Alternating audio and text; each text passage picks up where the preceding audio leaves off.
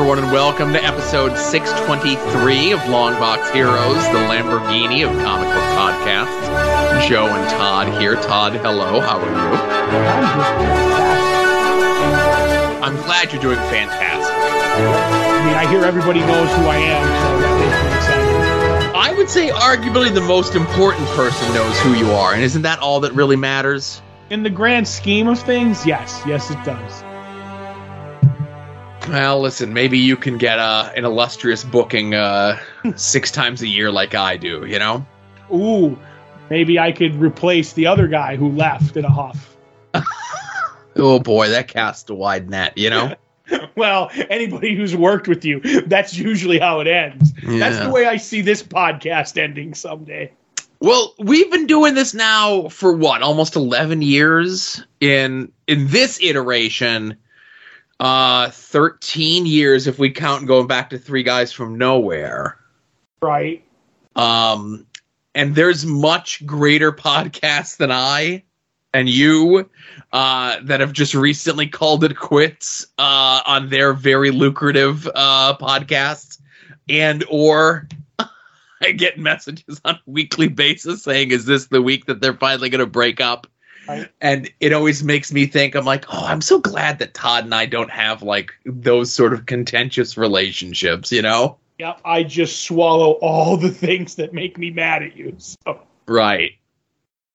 And uh, I uh, I try to get anything that makes me mad out on the air, so we Mhm. have no choice but to deal with it. right. So I I put my head in the sand and you hit it like a hammer and it Right. works. It, it works. What a team we are with that. Right. Can you, how can you argue with this success? I can't. I can't. So hey, let's get into uh, the show and what we're going to be talking about this week. Uh, we are going to be talking about uh, some controversy, uh, you know, with creators. Uh, you know, we didn't talk beforehand to say yay or nay on that, so it's still in the notes. Um, Usagi Yojimbo moves, and it's not uh, from Netflix. Somehow that's still on there. And two news stories that I would say are directly influenced by us. One of those uh, stories that we'll be doing may be my feud with somebody too. Oh, interesting. That's good I- to hear. Yep, I may have a, a, a Phil from Chicago story. So Oh my god.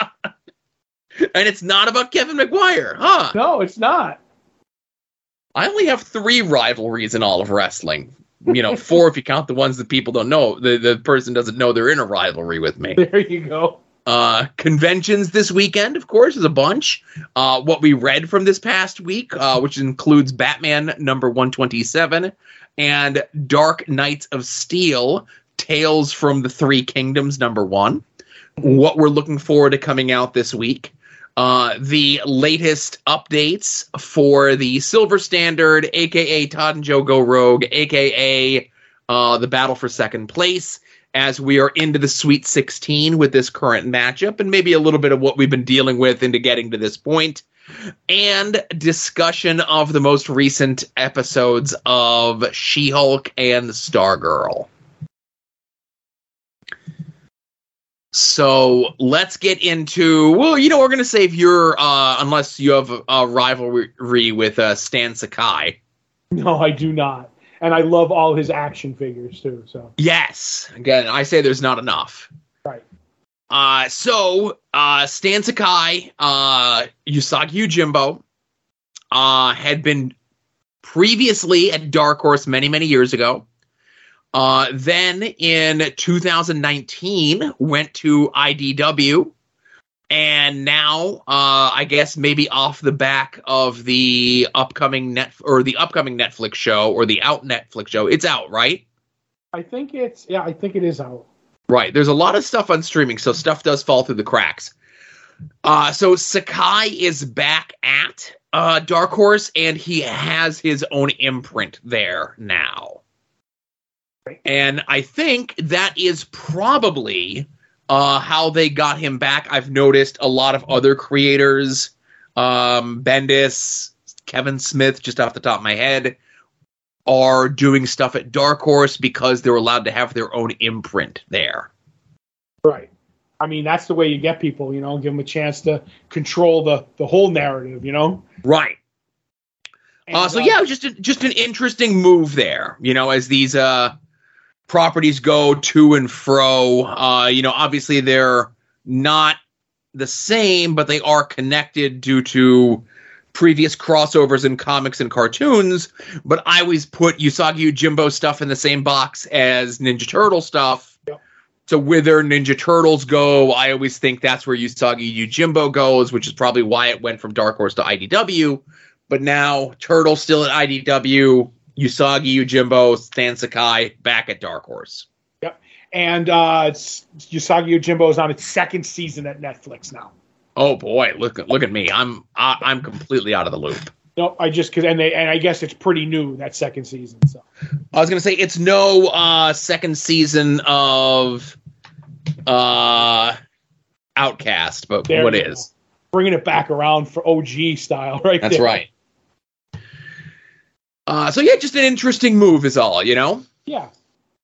Uh, so a couple, uh, actually, it was on the last uh, previewing the past that we did over on the Patreon. Yep. We were talking specifically about graffiti designs and how they would put out a lot of the shirts, specifically like the Sandman shirts. Yeah. Uh, we were talking about, um, you know, the, what what was the name of the the Death of Superman shirt? Oh, the weeping S. The Weeping S shirt. That's what it was. Yep. and we were speculating like how far in advance do they have to give that information to um to graffiti to do so forth and i i always said like i would always go to graffiti designs and i would look up because they would still keep like a back catalog of like those sandman shirts even though there wasn't stuff in the catalog right Mhm. And while we were recording you know we record late so i looked and i saw that they were currently closed and i'm like i'm gonna give them a phone call because they have a phone they have a the phone number on their website right um, so in between us recording that two weeks ago and this week, uh, Graffiti has announced that they are currently going on a hiatus uh, of producing any sort of uh, new material. Right. Uh, they said that they um oh hang on whatever they have as like back catalog, which is mostly just um gallery editions of different books, mostly like Sandman stuff Right. couple Frank Miller things, couple Kelly Jones things, right? Yep. Like Amanda Connor one. Right. And it says uh, website's going through some big changes. Only those gallery things are going to be available. Um, we are on a production hiatus and will not be producing or selling any shirts or licensed merchandise for the foreseeable future. And uh, it just says we ask that you continue to watch the site for the gallery editions, uh, release and sale of new items, and sell sale of treasures from the vaults and uh, their own personal collections. Uh, thank you for understanding and your support. So uh, I don't know. Um, I think maybe we were the impetus for them making that de- decision, huh? Yeah. You you woke somebody up over at graffiti. Um, I it I do hope they come back, Joe. But does this feel like the hard goodbye to you? when the guy is selling stuff from his own personal collection, I would say yes. Right. Which would be another end of an era for me. You know what I mean? It's just I've seen a lot of stuff go. I've seen Vertigo die and become Black Label. I've seen DC um, Direct become something else, then become DC Direct again, and then go away.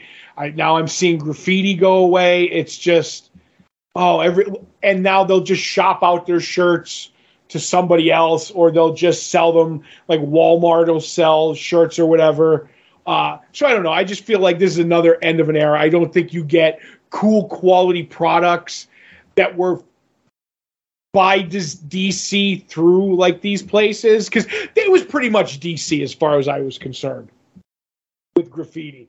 yeah, they, they would do a occasional um Marvel design, but if there was the graffiti ad space in the previews catalog and it was Right. four pages, there would be one Madman item, one Marvel item, and the rest was DC stuff. and DC, like you, whatever was going on, it would be like your Sandman, like you said. Then when Sandman Overture came back, they would be doing that, and then it would be the constant of just here's all the superheroes with the symbols on their shirts, just the classics. But then it'd be like, all right, we're doing this Wonder Woman project. We're gonna do that Wonder Woman shirt, and it was there was always a graffiti design, something in there. And I'll, you know, and obviously I, I remember where you had your graffiti design shirts. And then I remember when they went to putting, they didn't have the logo on the sleeve. Then I went, remember them going to putting the logo on the sleeve. Mhm. Then I remember them going to put the graffiti and the DC logo on the sleeve. Mhm. And I remember depend like if you ordered it through your store, it was so weird. If you ordered the graffiti design shirt through your store, right, as part of like your normal diamond whatever order, you would get a t-shirt that like a it would be a Hanes beefy tee, okay, Mhm. with a tag, right? If you ordered it directly through graffiti site, you would get a tagless shirt. Really? Yes. I Because what would happen is, you know, like I would get the shirts that I liked. Like I'm like, okay, well, I like the Sinestro Corps shirt with a black shirt with the yellow logo on it. Then they changed to available through the catalog the yellow shirt with like a more black and gray logo on it. And listen, me in a yellow shirt is not helping anybody, okay? Mhm. So I had the black shirt with the yellow logo on it that I got at our local shop. I ordered it through the catalog. They go through graffiti, etc. I asked our local retailer, I'm like, "Oh, they got the yellow one. Could you order the black one? And they're like, oh, it's not on the list. I go to the graffiti design website. It's on there. So I ordered one and I got a tagless shirt. So again, it's so weird on how those fulfillments work, you know? Yeah, yeah. Now I have to add a graffiti tattoo to my buy it, use it, order from it preview tattoo too. Yeah.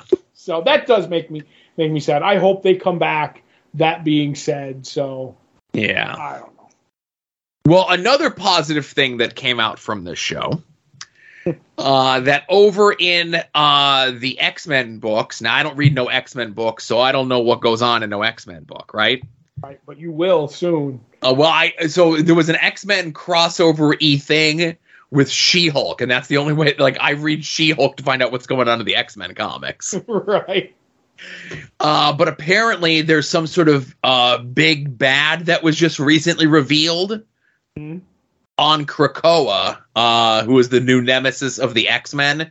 Now, it does we should have seen this coming because there is an upcoming X Men Spider Man crossover. Right. And when they had like the list of the crossover books, it was like two X Men books and 20 Spider Man books. Well, yeah. I'm So definitely- not more. X-Men. It definitely feels like one property is trying to give the rub to the other. Yeah. Uh, but the big bad in the new Krakoa saga in the X Men is the star of the Spider Clone saga, Judas Traveler. Right. So when you say there's a new big bad, the emphasis is on the bad, Joe. Well, the emphasis is on big and bad, but There you go. Uh, yeah. So uh, I don't know. Maybe all those Judas Traveler uh, first appearances that I have will finally start to skyrocket in price. Well, multiple first appearances. I, I sent out the lenticular hollow foil covers to be graded at CGC so I can get a 9.8 first appearance of Judas Traveler. Oh, gonna gonna send Asa through college with that. Yeah. Um, yeah, just when you said when I saw that, I was like, or you told me about, it, I was like, oh my dear, uh, I can't believe it. But I believe it's the 30 year end and the trademarks up kind of a deal, or we're getting close. So they're they're priming the pump. I don't think he'll be around long. But uh, I think the only way you could make him interesting is if like he became a musician and he was uh, uh, Judas Blues Traveler. Then I would read it. Oh. That's it. so uh, I will say, um, you know, and again, you said 30th anniversary is coming up. His first appearance was 1994, so we're still like two years off. Right. Um, and I get you that his the IP on him might be coming up soon because in Amazing Spider-Man in the last 28 years, they've revisited the Clone Saga in continuity. And again, let's not count like the side miniseries and stuff. It's like here's a retelling of the Clone Saga, or here's something that we are printing in 2018 that goes alongside the original Clone Saga stuff, right? Right. In current continuity, they've revisited the Clone Saga at least twice that I can remember, and they've never brought Judas Traveler back in any of them. Right. Um, we've had as many appearances since 1990, whatever, of Wild Whip as we've had of Judas Traveler, Joe. Well, hopefully, with this, uh, they end up just bringing back all the old low end uh spider clone saga villains like your wild whips and your Spidercides and the rest of them as x-men villains. Oh my goodness. That'll put the x-men over. If you like the clone saga characters in the clone saga you'll love them in x-men right so judas traveler was supposed to be like this big reality warp warping big bad for the clone saga until they decided to change the idea of the clone saga and not have Ben Riley be the new Peter Parker forever. So they retconned him that he was a mutant with delusions of grandeur who was being shadow manipulated but through at least four shell companies by Norman Osborn, who did not die uh, because the Goblin Serum gave him Wolverine like healing powers mm-hmm. from having a glider drive into his chest. Though I always did like the art when they explained it and he had the scar. You know what I mean? Right. Caved in chest. But did they? And they kept Juice, uh, uh, Judas Traveler sedated in a pool somewhere in a YMCA, didn't they? Right. So there was like we had not seen Judas Traveler. You know, we did the Clone Saga last year. Ugh. For Todd and Joe have issues. Todd still has nightmares about it. Right. Um, I have sadness over those nightmares. Right. but um so Judas Traveler goes out of the books for like 2 years and then all of a sudden it comes back up that he's on the run now from something, right? And it's Norman trying to close the loop on all of his whatevers and they encase him in like a cocoon and as Todd mentioned, they put him in a pool at the bottom of a YMCA, and that was in 1997, and that was literally the last time he appeared in a Marvel comic. Right up until this X Men crossover. So, anyone out there reading the X Men, tell us how you're enjoying the new Judas Traveler. Well, Joe, it is the golden age of Judas Traveler. We're two years away from the golden age. I think we're two years away from being two years away. Yeah. Uh, now, we typically don't air dirty laundry, personal issues, and there's been some personal things going on in the world of comics, kind of a follow up to uh, Acetate Gate that we had covered quite a bit on the show as that was going on. And uh, and again, if you know, you know, that whole thing took a very dark turn. Yep. Um, but I saw on social media last week, uh, after we recorded, a bunch of creators. So I follow a bunch of creators on comic books, all kind of uh, uh, comic book creators on social media, kind of talking in hushed tones about like, oh, if you're a creator, uh, you shouldn't be taking shots at anyone if you're X amount of years behind on your uh, Kickstarter, right? Right. And I'm like, ooh, I go, let me put my Detective Comics, det- my Detective Detective Comics hat on to try to figure out who it is as I'm going through the replies, and multiple replies are like, no, it's not the Rob, no, it's not the Rob, no, it's not the Rob. So it turns out that it was a comic book creator of the book Body Bags, yep. Jason Pearson, who was critiquing a new up and coming artist, Afua Richardson, essentially stating that her art is no good, and the only reason that she gets work is because she's a good looking woman. Right. Now they did have a go uh, a back and forth in regards to this. Uh, Pearson did walk it back a little bit. Um, and he said, "Well, uh, I spoke my I spoke my mind about this industry and lost another friend. All apologies, all apologies to Richardson. Uh, sorry for the thunderstorms in my head about this game. Go ahead, young lady, make your own storms. I'm learning to shut up, but the calm waters are just so scary. I'm blaming it on climate change." Which is you know I don't know what you make of that. Um, but yeah, again I don't know. Um, if you're in the industry, I don't know if that's the best way to start trashing a fellow creator in a public forum without having all your ducks in a row. Right. I Yeah. totally agree. But I guess where this comes from is he had done a Kickstarter back in 2015 that, as of this date, has still not been fulfilled. Right. And uh, there was a great tweet from Tom Brennan. He's like, I'm just impressed Jason Pearson was a was even able to finish a Facebook comment, given he still owes me pages on a Spider-Man comic, and I haven't worked for Marvel in eight years. Oof. I was like, that shot's fired. But yeah, um, Joe, I, I've I've met Jason Pearson. Oh yeah. Yep. Um, okay. His body bags was really good. Uh, he did a miniseries. It looked beautiful. It was written amazing. Um, he, it was kind of like a like that era of like when when Garth Ennis was doing his preacher stuff, when like o- over the top was kind of and Hitman and Hellblazer. It was like edgy was cool. You know what I mean? Uh, yeah, like I, you know, I'm looking at his art, and his art definitely has like a late '90s edgy feel to it, for better or for worse. Right, and I want to. I try to remember if the story was that it was a daughter, father-daughter team, and and they were killer, whatever.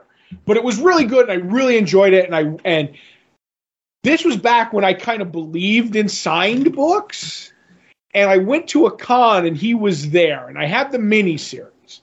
I, I had I put the mini series down, and I'm like, oh, can I get these signed? He's like, yeah. I said, I really love the series. Um, I'm hoping for more, and he's like, yeah, I'm doing more. Oh, okay. I said because now whatever the miniseries was, it was owned under his own uh, imprint at Dark Horse, I believe. Like he had his own, as we discussed earlier. And uh, I was like, oh, okay. And I'm like, where's it going to be? And he goes, uh, it's going to be in a Dark Horse. What the he- what the heck was the one that Concrete was in? They were called Dark Horse Presents and he's like, "Oh, it's going to be in Dark Horse Presents." I got a, a short story, and uh, then after that, I'm to be, uh, I'm to do some more. And I'm like, "Oh, okay, you're doing some more. You're doing another miniseries." I said, uh, "Are you doing it at Dark Horse because, uh, uh, whatever, and uh, or are you doing it under your own imprint?" And he goes, "I'm." effing doing it under my own imprint. What are you stupid or something? Oof. And I'm like, excuse me? He goes, yeah, why would I go under Dark Horse when I have my own um imprint kind of a deal? And I was like, okay. Uh thank you. I don't need you to sign these books. He's like, what? Don't you want them signed? I'm like, no, I'm good and I put them back in the bags because I had bags and boards. And he's looking at me. He's like, what, what, "What's this all about?" And I'm like, "Don't worry about it, man. You don't ever have to worry about me again."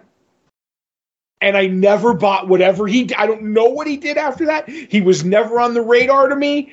I never bought that Dark Horse Presents if it ever happened. Like I said, I don't know what he did after that. And this is the first time I'm hearing the the story.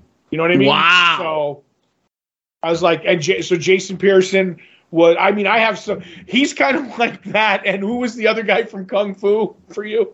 Uh, David Carradine. yeah, I'll tell. I think I told you what I said about. I won't say it on here about Jason Pearson. He's had some problems, but I still don't like him. You know what I mean? Sure. So Wow, that's uh, Stupid. that's a poor bedside man or uh, some poor fan manner interactions. Yeah. I don't know. You're asking, you know. Now, I while I do the, from the sounds of it, that is a very poor interaction with the creator, right? Right. Um, why does Salty Keith get a pass from us? because he was uh, he I don't know. I'm trying to think because Salty Keith uh that I mean he's uh, see you got me tongue tied now, Joe. I think it's because he's done so much good work Okay. That um like he he did he, he did so much stuff that's beloved to me. I'm I was willing to let it slide. Yeah. And then I always say the next time I met him, he was as nice as pie because he was part of the Annihilation crossover at Marvel and he was making money. Yeah. So like, and so I'm willing to go. You had one bad day, but then I don't think Jason Pearson did much of anything after that. So Right. And I, I bring this up saying, you know, obviously Keith wasn't rude. He Right. didn't swear at us. He was just salty. And like we did not have a uh we did not have a response as to why we were buying back issues of a book at that point that was at least 12 years old as opposed to his new stuff writing comic adaptations of the Bible for Penthouse Comics. oh yeah, well you know, we didn't have a good response as to why we were buying his new stuff. To say it's like, well, your new stuff really ain't appealing to me right now, you know? I'm trying to remember if I've added the curse in my head because I hate him so much, but it doesn't. but uh, I, I do love the you had the books on the table to be signed and then you took them back. Like that's such a good power move. Oh, I love it. I don't think I even have those books anymore. I think when I did one of my purges, Joe, comic book purges, they got they got gone. Uh, I would say um, a real power move would have been to toss the books in the trash in front of him. yes. But That would have been like the supreme power move. No, I mean I've only had I want to say three bad creator interactions. Yes. It's Pearson, somebody you were with me with, Right. We don't talk about that one. and I'm trying to rem- oh um I another one who may have created a Red Lantern character. Oh, that's the one that we don't talk about. Right. Um, we talk about don't talk about both of them, but that's probably my three interactions that I'm like I I never wanted to talk to the people again after that, and two of them, two of them I never bought their work after that. Yeah, for sure. Especially one who was a, who was a darling boy on this show for a while in the past iteration. Eh, you could read between the lines with all that, sure. Yep. Uh, but yeah, you'll have to remind me who the other one is. Okay. Uh, That'll be for off the air. A Sign up if you're if you're a Patreon member. Maybe I'll leave it in the con. We'll mention it on the Patreon this week right. or next week or whenever. Uh, so hey, maybe there's a creator that hasn't burned you and isn't a jerk that you'd like to meet because there's conventions going on this weekend where you could possibly meet them. Um, speak. Uh, so this weekend, uh, Manchester, New Hampshire, the Granite State Comic Con.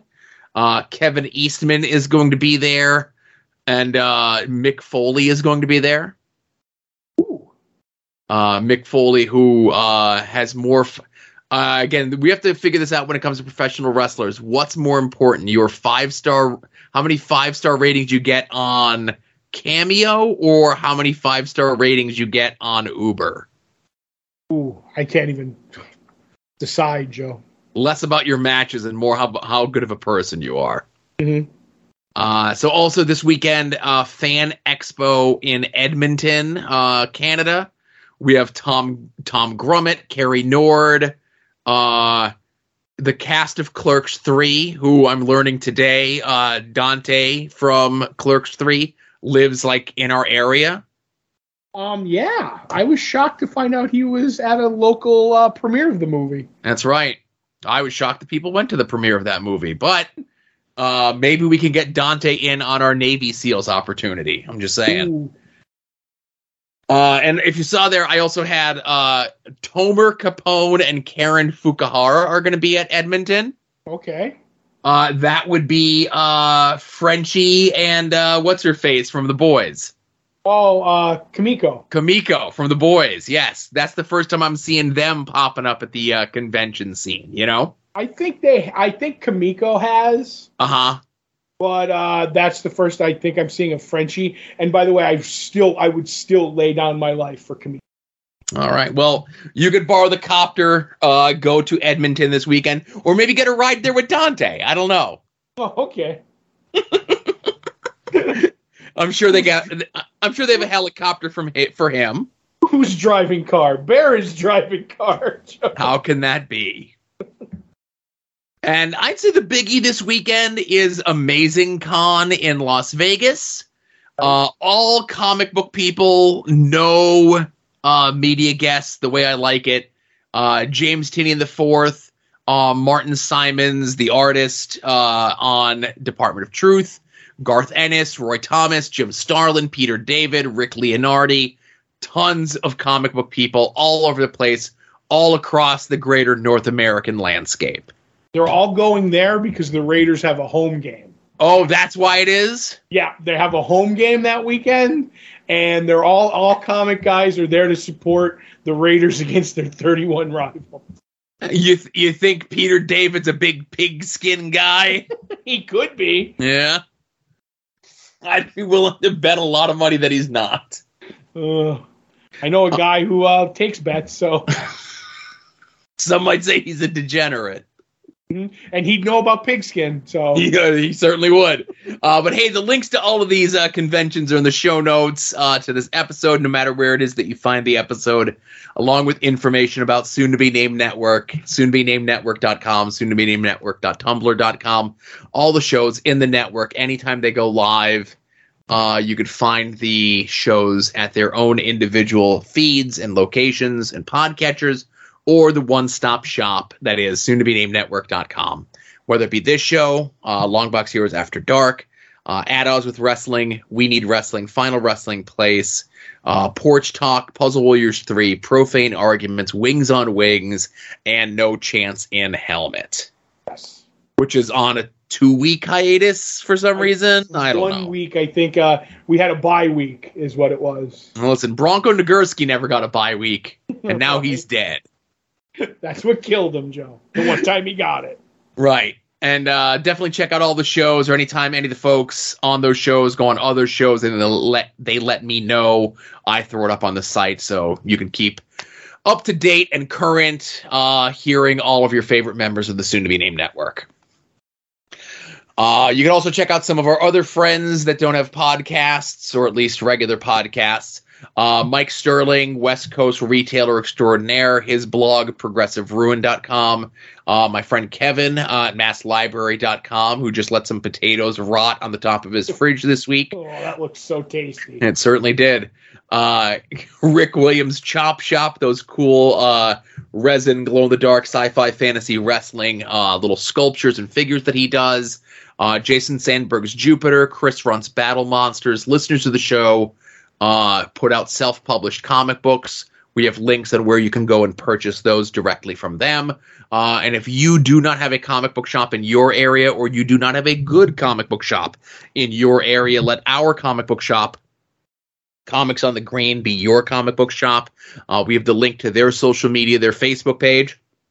That's where Dave and the gang uh, put out all the announcements of when the books are in, when the books are going to be late, uh, what the new stuff that you should be looking into to pre order. Uh, do not miss out on the latest and greatest and hottest books. Uh, and you can even sign up for their mail order subscription service. Uh, you can get stuff sent to you weekly, bi weekly, or monthly. And if you do, there's a chance that you can get a sketch from our good friend Becky on your package of comics. You can go check out her social media for all of her past works, her process, her commissions, her prints, and everything that she does. She's a she's a fantastic artist. Yes. Uh, so let's get into what we read from this past week, Todd. Uh, where would you like to begin? I would like to start with the book I was looking forward to ma- most, which was Batman 127, um, with the two stories, as always, with, you know, there's a Catwoman backup story, but the main story about Failsafe is written by Chip Zdarsky with art by Jorge Jimenez, and it starts out with, you know, a flashback to basically uh, the Tower of Babel kind of thing, the storyline by Mark Waid, and maybe Superman has a problem with it, and like, and they ends up talking. He's like, "What are you going to do like what's our plan against you and you know he kind of talks about it and then we kind of figure out that this is failsafe is basically the the the, the plan that if batman ever murders somebody in uh, gotham that failsafe starts up and because of the the, the penguin thing that's what this is. And they go you know toe to toe throughout this but batman has been taken over by his uh is it Zur-En-Arrh uh, Azuan R uh, persona from Grant Morrison, which is basically like distilled essence of Batman, all Batman, none of the Bruce. Yes. Um, so he's taking him on, and it's interesting because the fail-safe device is like, well, what are you going to do? Like, what can I use against you? And he ends up trying to use uh, like personal stuff against them. He's even trying to use like he's like your heroes, your your your your your sidekicks, and he's like they're not sidekicks, they're not family, they're soldiers. So he's like thinking differently.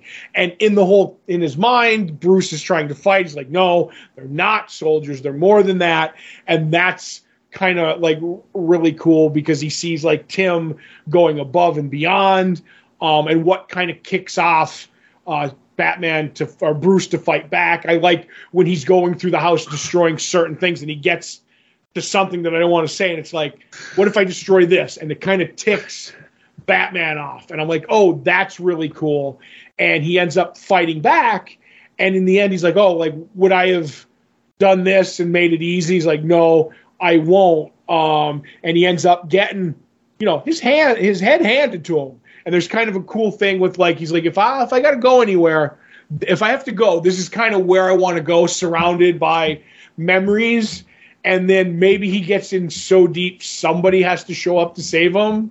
And when they do, in a in like three panels and a splash, I'm like, give me a Chip Zdarsky book about this character too because it was so cool, but not done the way other writers, I don't want to give too much away, do this character that I feel they get him wrong.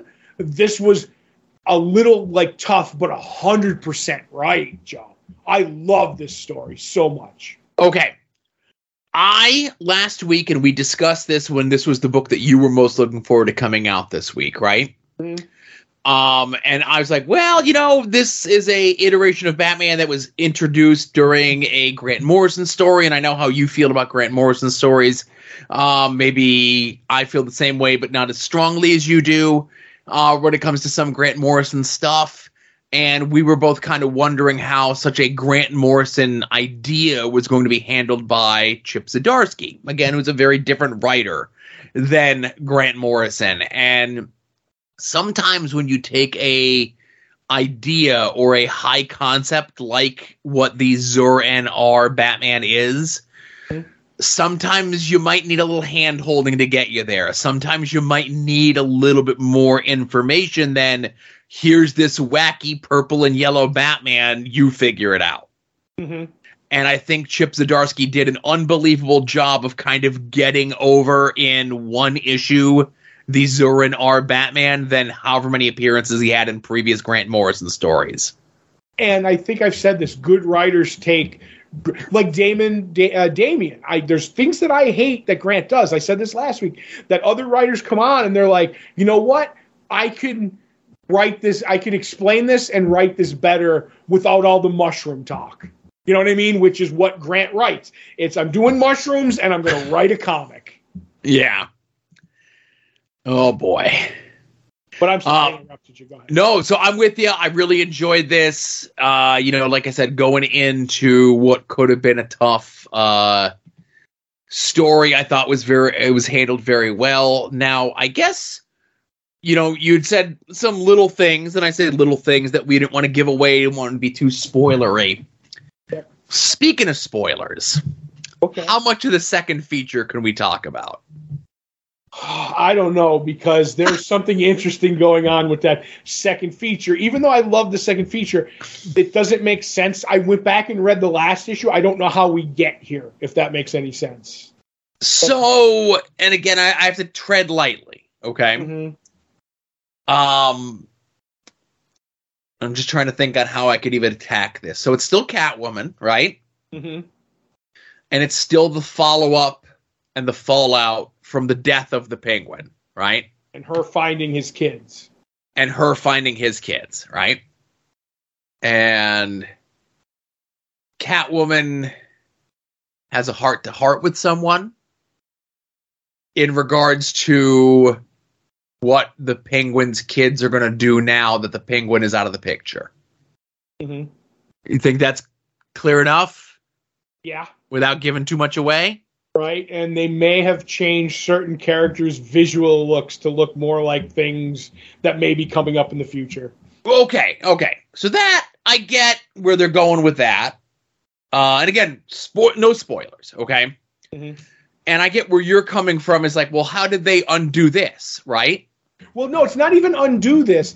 I'm still. I went back and read the past couple of backup stories, and I don't know how she, why or how she knew to go find this person.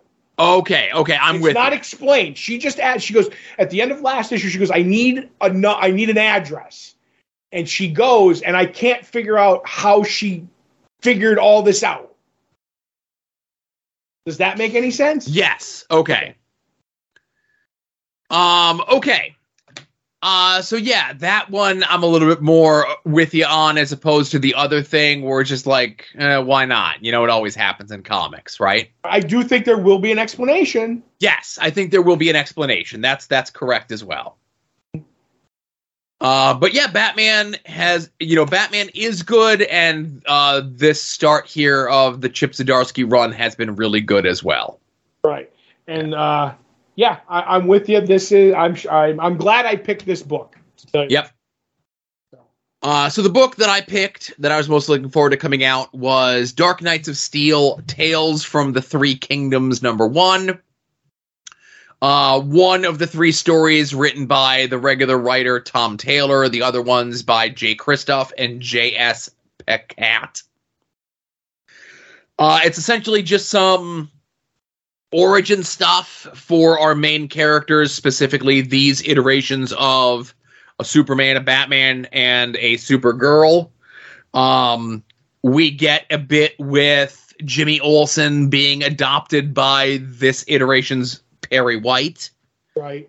Um, we get that Gotham, or we get that Arkham is kind of like the orphanage is essentially Arkham Asylum where all the bad kids are, right? Right.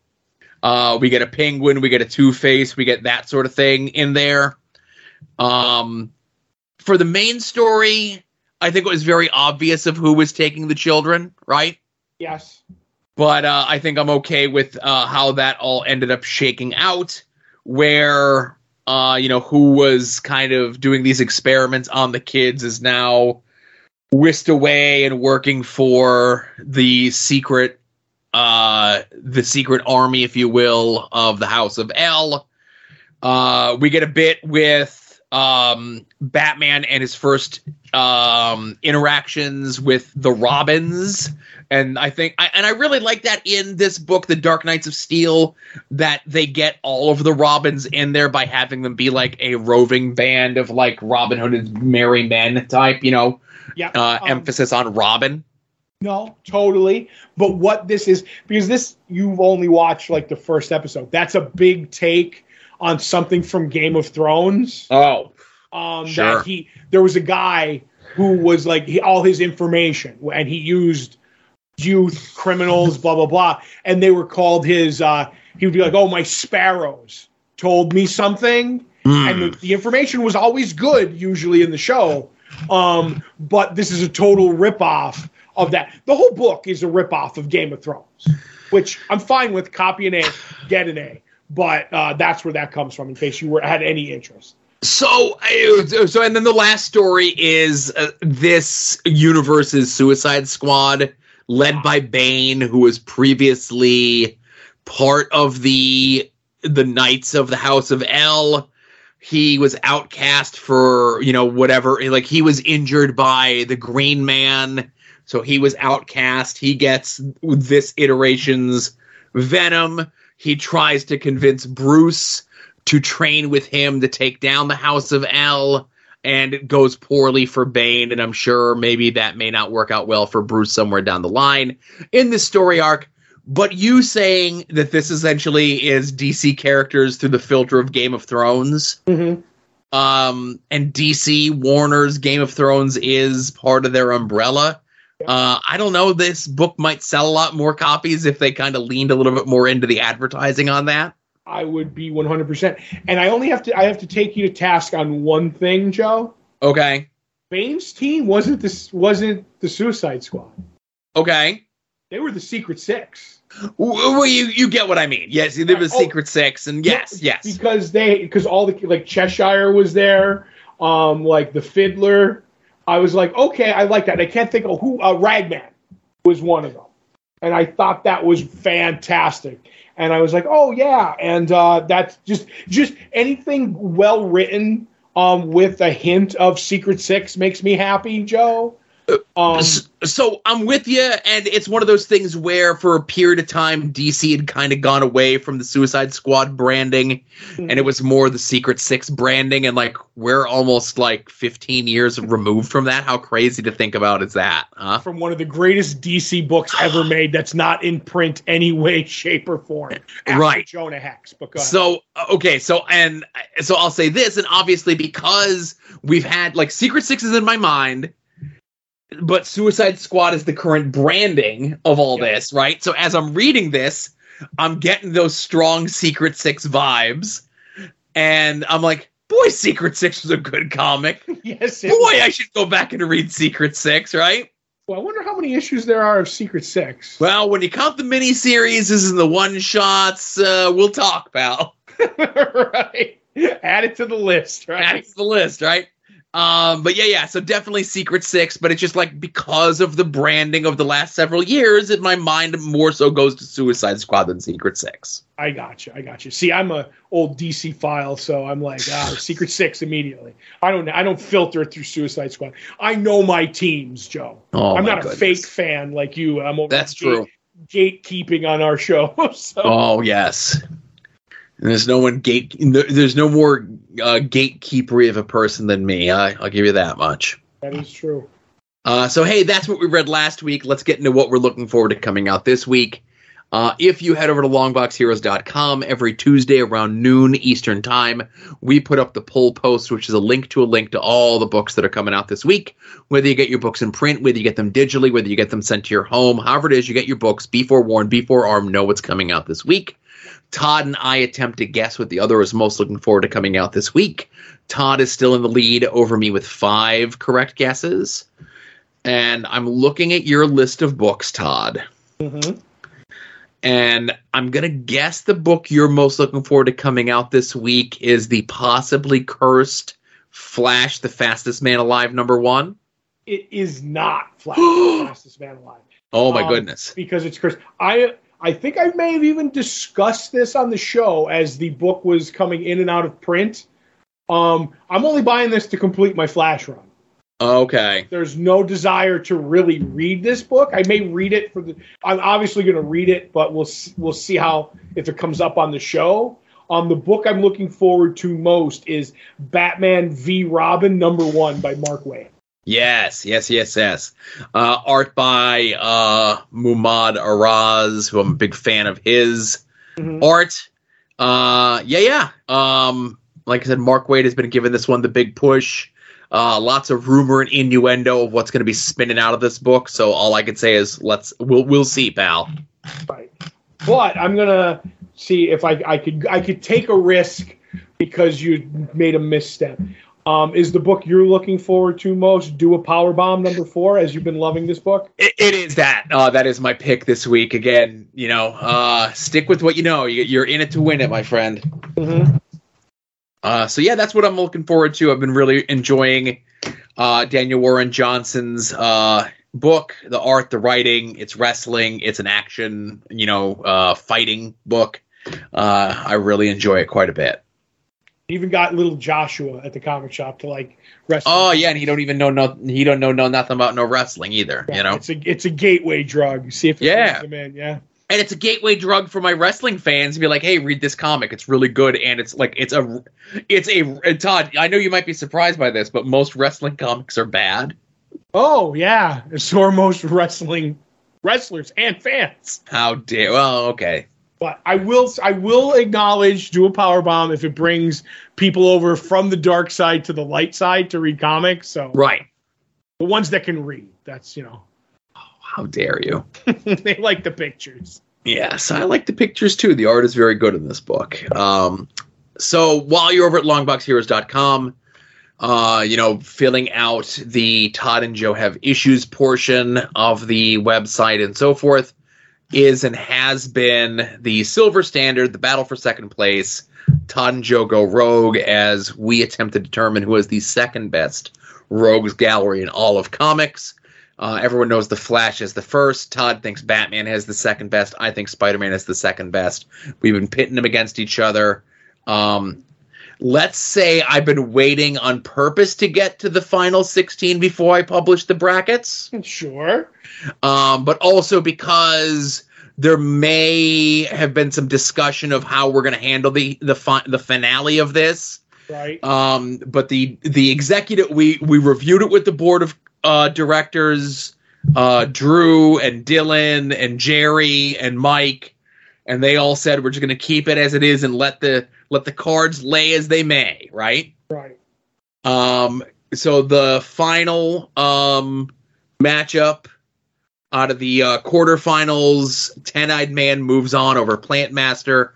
We have our Sweet 16, our semifinals. We have nine Batman folks and seven Spider Man folks.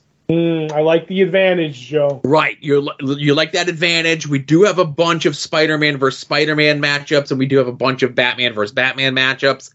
We're just gonna let it play out as the the tournament was originally laid out. And if all the Spider-Man people get knocked out, you know, I'm guaranteed at least two Spider-Man villains moving on to the next round. You know, right? So, I hope, But, I'm uh, hoping you guys will finish this off early. You know what I'm saying? right? Get us out of this. Yeah. Um. So and then uh, so this matchup, the first matchup that we have here is I would say two of the heavy hitters of this tournament facing off Right. with each other. Um. Kite Man on the Batman side taking on Typeface on the Yes. Spider-Man side. Ooh, this one might decide a lot of stuff, Joe. Right. Now I'll just make my pitch in saying this. Uh Kite Man is lucky to be here. He barely made it out of the previous round.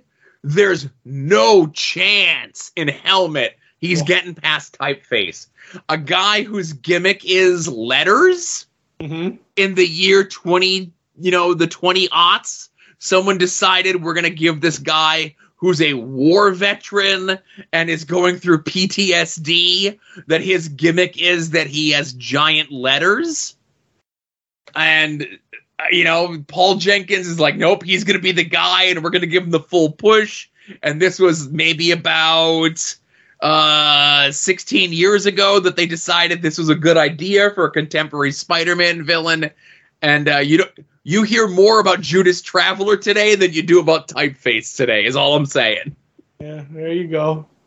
Um, I just go out on on a limb here, and I always say, you know, the limb that traps kites, if you will, Mhm. kite eating trees. Um, it's a villain whose gimmick is a child's toy that nobody uses anymore. If you live in America, uh, who has a kite as a kid anymore? And when your weakness, when your vulnerability is a small amount of extra weight, um, that's sucky. Um, Kite Man, green like the green costume, the kite look, all it's it's just bad. He's Charles Brown. I mean, the whole bit of it. He's literally one of the Morts that kind of like uh, established terrible villains. He's up there at the head of the table, the you know the the the the the, the war chief, if you will, Joe. so, uh, Kite Man is bad. And I will say Kite Man was bad. Kite Man is no longer bad. and they continue to try to rehab him and make him cool, that's never going to happen with typeface. I don't know. Do you don't think? Uh, uh, let's see. Uh, uh, uh, Vaughan could come in, Brian K. Vaughan, and couldn't do a good typeface story. Even he knows his limits. Oh, okay. He'd never try. He'd be like, you know what? I'll take typeface on, but not Kite Man. Uh huh. Nope, nope. So that's the uh, matchup for this week. The poll will go live around noon Eastern time on Wednesday, and then you'll have seven days ish to vote. And uh, vote typeface. We're voting for the lamest, not for the most rehabable, formerly lame villain. Vote for Kite Man. You know you have to. No, no, you don't have to do anything except vote, vote for my guy. Um, while you're over at longboxheroes.com, you can head over to our store, uh, purchase shirts and pins and stickers with our fancy logo on them. Uh, this week is the TeePublic sale. It starts on Thursday and runs through the weekend. 35% off everything.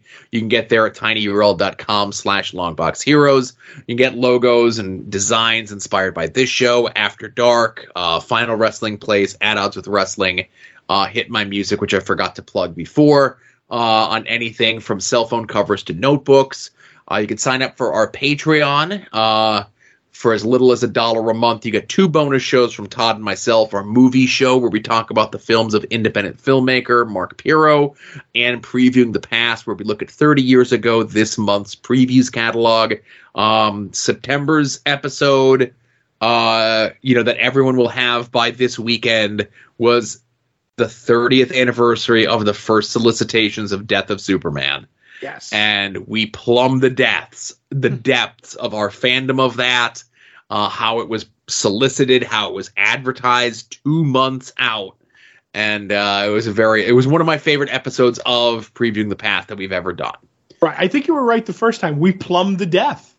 Yes, we plumbed the death. Is that going to be my stupid thing that I said for the show title? It could be. I'll give it up. We'll we'll vote afterwards. Right. Not for the lamest one though. No, definitely not. Um, but also, uh, you get the full scans of those preview catalogs that we're going to be discussing. Uh, high quality, expertly done scans. Uh, whether you're following along as we're listening to the episode, or whether you just want to look through and walk through nostalgia uh, of those uh, old previous catalogs, a friend of mine, uh, Mike, tipped me off that Wizard magazines are available on archive.org. Luckily, the previous catalogs are not, so we still got that market corner. You know, That's right. Those for, you don't want to mangle those first appearances, Joe. that's right. And uh, five dollars a month is going to get you those uh, bonus shows uh, two weeks before everyone else, and it's going to get you After Dark two days before everyone else, so you can listen to the shows in the correct listening order. And also, you could help us, help the show out, support us by making any and all of your purchases through our Amazon affiliate link, whether you're accessing it through the banner at the top of the page at Longbox Heroes, or uh, it's in the show notes to every single one of these episodes, no matter where it is that you find the episodes. Um, does not cost you anything extra. They, Amazon, call it an advertising fee. I call it the thing that makes Todd happy uh, when he gets his cut of the money at the end of the month. And I mess that up because I don't say the swear here, but I say it everywhere else. Yeah. Uh, notable purchases through the Amazon click through this week include uh, the book directed by James Burrows Five Decades of Stories from the legendary director of Taxi, Cheers, Frasier, Friends, Will and Grace, and more. That sounds interesting, man. Yes, I am a sucker for old TV, and I love seeing people buying actual physical books in uh, 2022. All right. What does a yellow light mean? Uh, slow down. What does I'm not going to do the whole bit. All right. Um, and we had some comics too through the people hooking up their Comixology to Amazon. Um, there was Teenage Mutant Ninja Turtles number 132 and a Star War 27. Yes, a Star War comic. right. Go out and buy yourself a Star War through our click through. Yes. Uh, so, uh, hey, I think, you know, even though the first uh, week of play is done, if you look at some of the people that have signed up, uh, I think you still might have an okay shot if you tried now. Uh, probably after this week, I'm going to unpin that post from the front of Longbox Heroes for the Pigskin Pickums. Todd and I are currently in that jumbled mess of people tied for 17th place. Right. As long as I'm ahead of a couple of people, I'm happy. So. And uh, I get our our top person by a decisive margin, at least this early in the uh, thing, is Helmet Sherpa, whoever that person is. I know who that person is. That might Uh. be a person who's out of the state right now in Disney World. Oh, okay, gotcha. I was it was one or the other, you know. Right. Well, the other one's, uh, you know, King Marcus. So. that makes more sense. Right. Uh, so we shall see. As I always say, the Mendoza line is whoever I place. If you're not beating me, then you're doing something wrong. The Spostosto line or whatever. Yes, the Mendoza line. Mm, Thank you. welcome. Uh, so I think that's it here. Um, let us get into uh, TV from this past week, huh? Yes. All right. Where would you? Uh, you know what? Actually, we're going to talk about uh, She-Hulk first, since that was the uh, oldest of the shows. That was the first thing that I watched, Right. and that's probably the thing that I have the uh, least amount of notes on. Right. It was very quick, you know.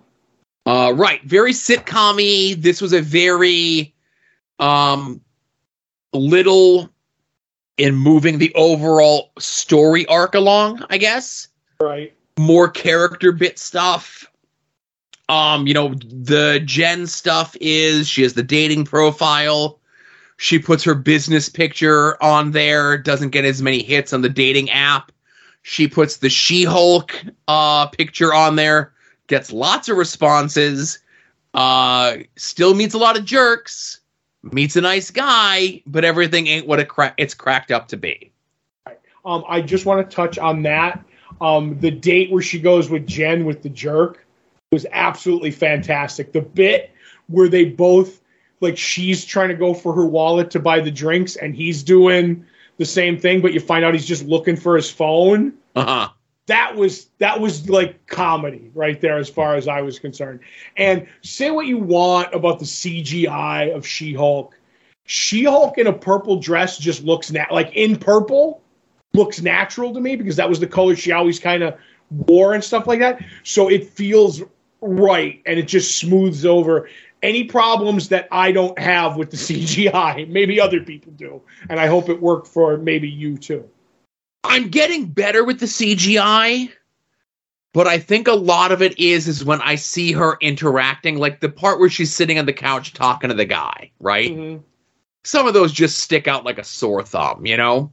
To some people, I think it's flawless CGI. Mm-hmm.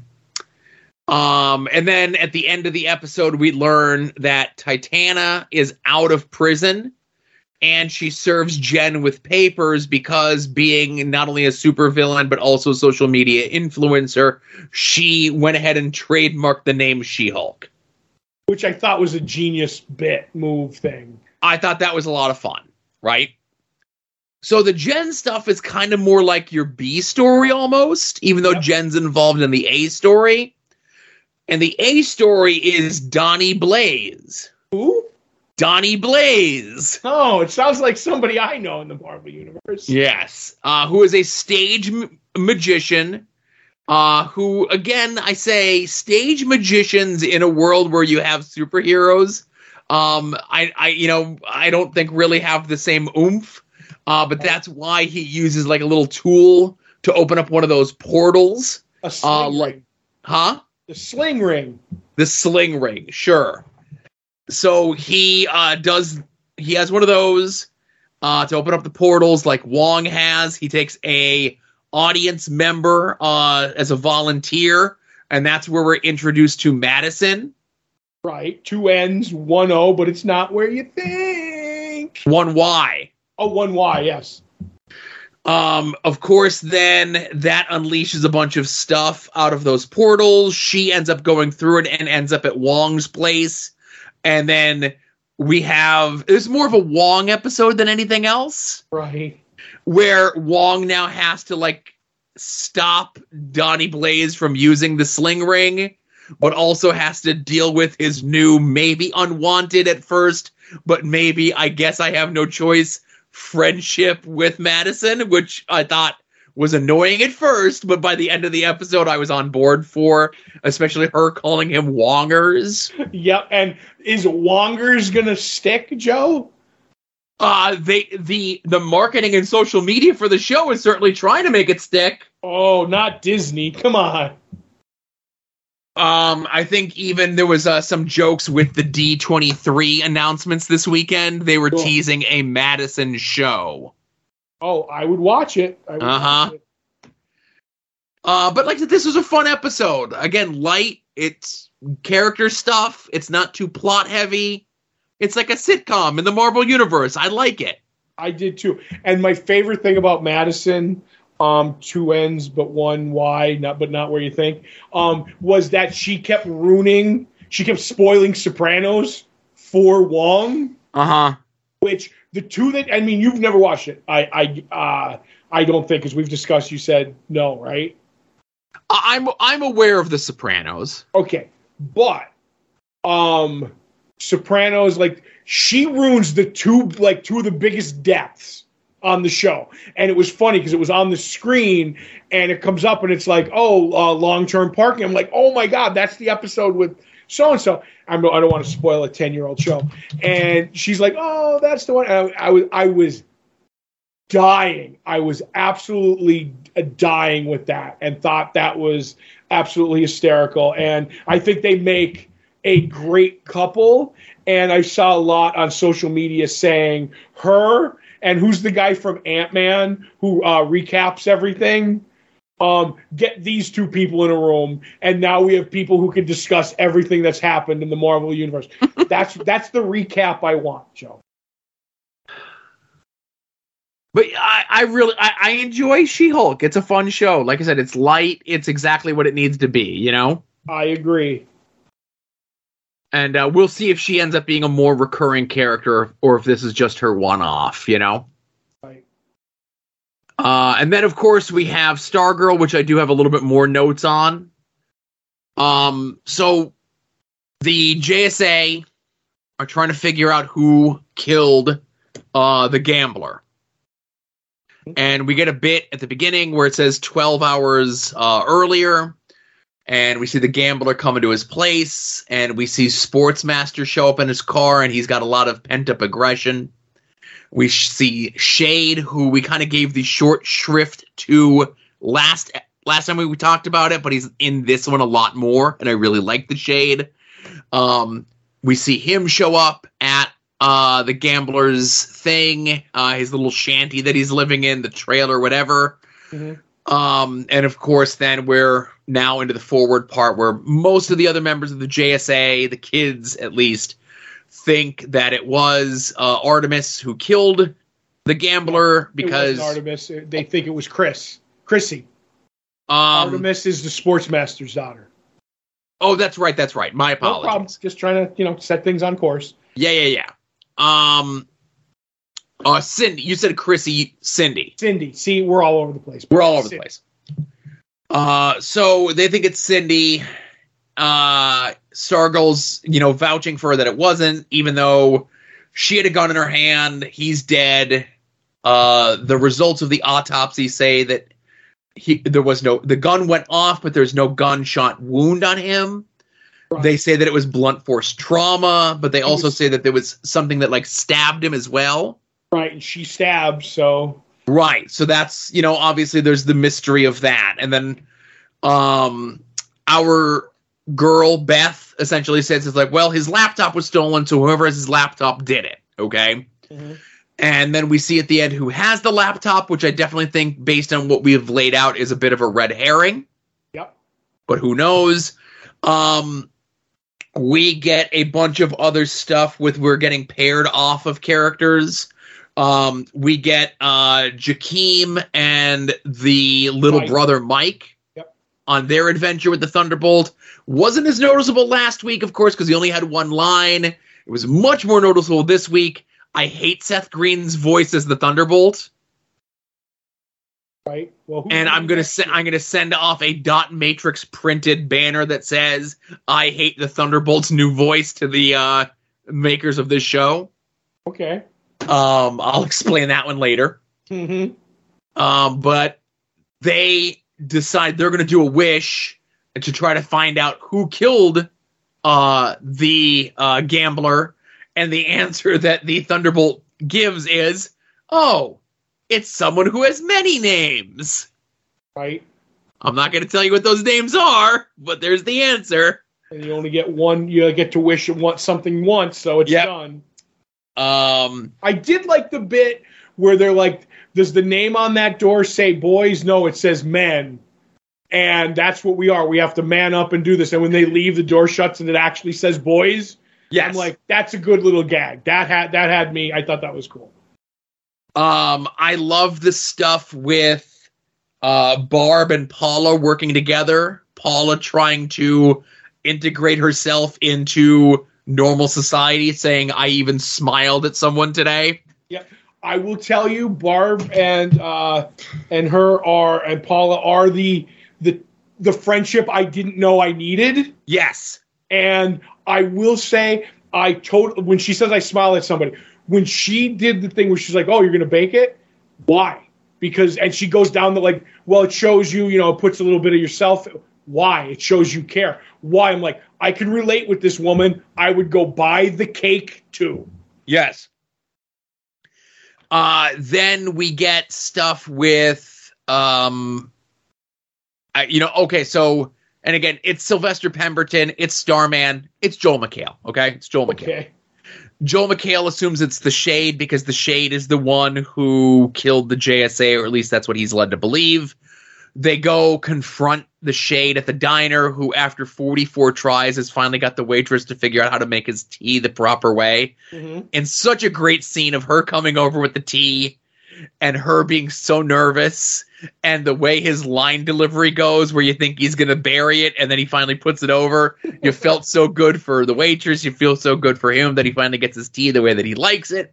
And of course that ends up being his alibi that when the gambler was killed he was at the diner all night teaching her how to make the tea the right way.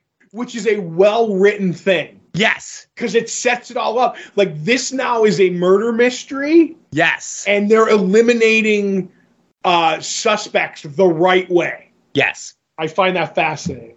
And then obviously after the issue at the diner, Joel McHale comes in because he wants to use the staff so bad in the worst way. Mm-hmm. But he also knows that it's Courtney's staff, and his way to use the staff more is to teach her how to use the staff. So he comes and gets her out of school to teach her how to use the staff. They go and confront the shade. He attempts to apologize to the shade. That goes poorly. And both, well, the shade decides he's going to leave town because Blue Valley's not Blue Valley's not big enough for his ego and Joel McHale's ego. Right. Um, they kind of sort of say to Joel McHale that maybe you need to go without saying get out. And I think this is their way of getting kind of some of their bigger name folks, um, the bigger actors, the bigger presences on the show, maybe out for as many episodes. Right. Well, Um, Joel ends up staying. It's like they end up doing all that, and then they confront what the real reason is. And I think he's going to stay, but the shade's going to go away for a while. Right.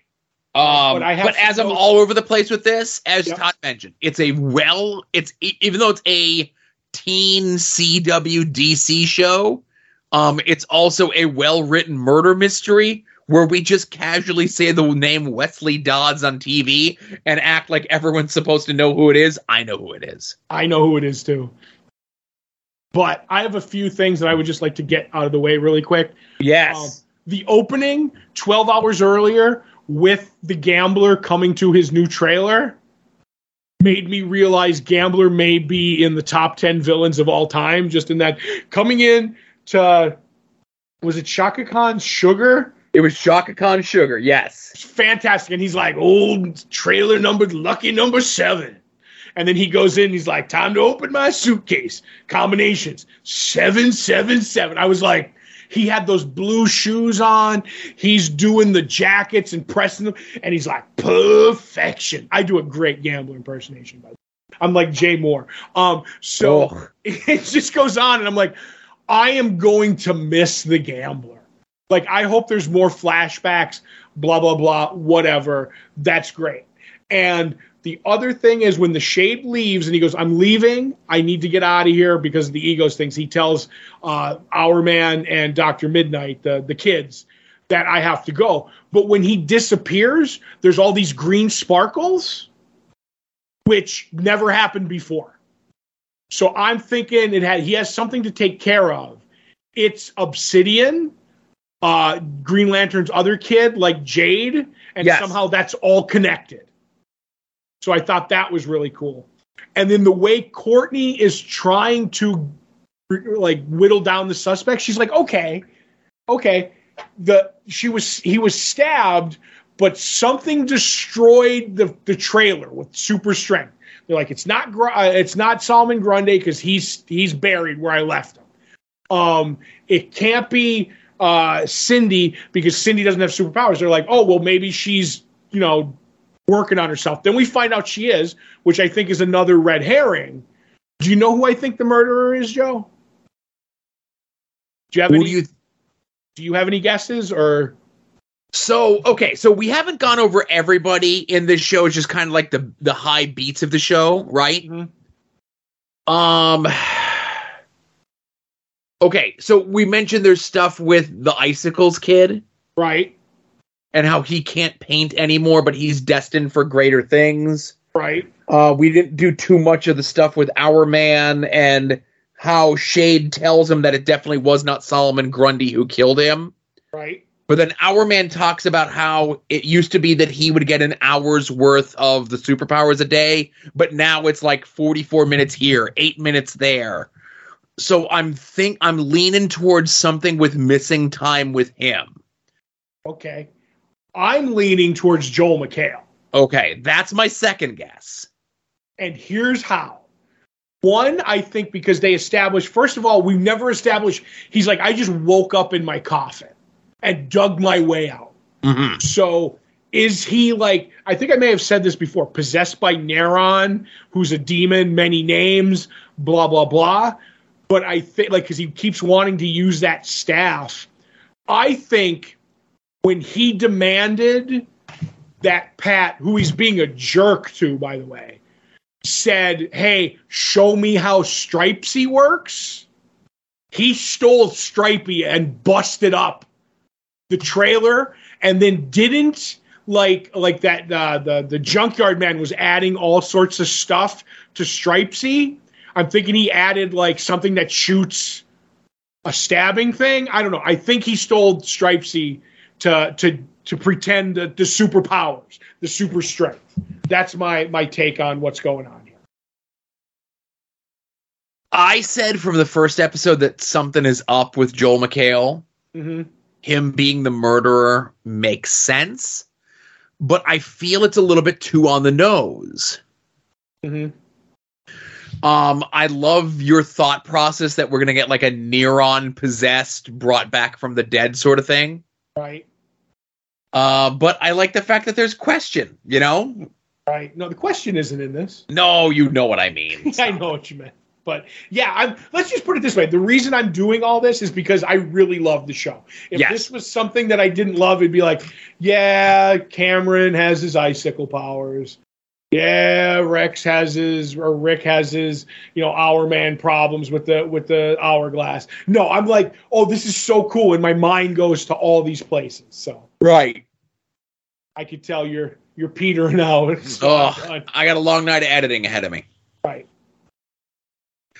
but I'm with you. I really enjoy Stargirl. Um, I'm sad that you know, you know, I'm I'm I'm happy it's still around. Let's say that. I'm sad that not enough people watch it. How about that? and I did see an article that said probably about halfway through this season we'll learn the fate of the Stargirl TV show.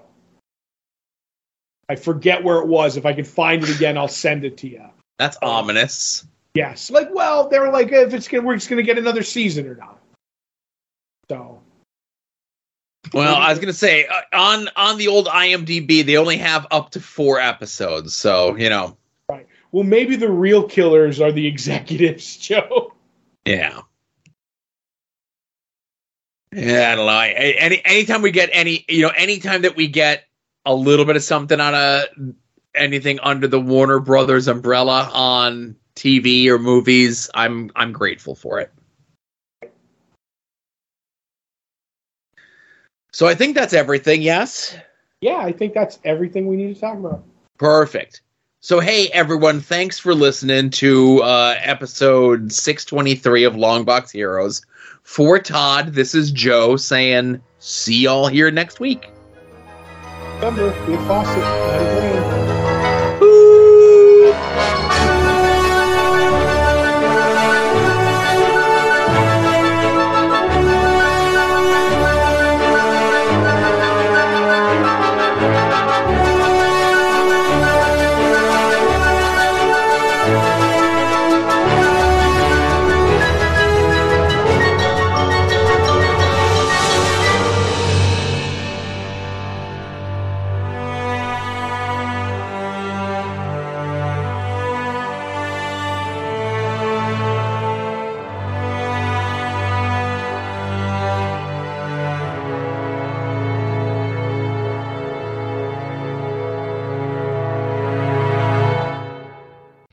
You're listening to the soon to be named network, the Lamborghini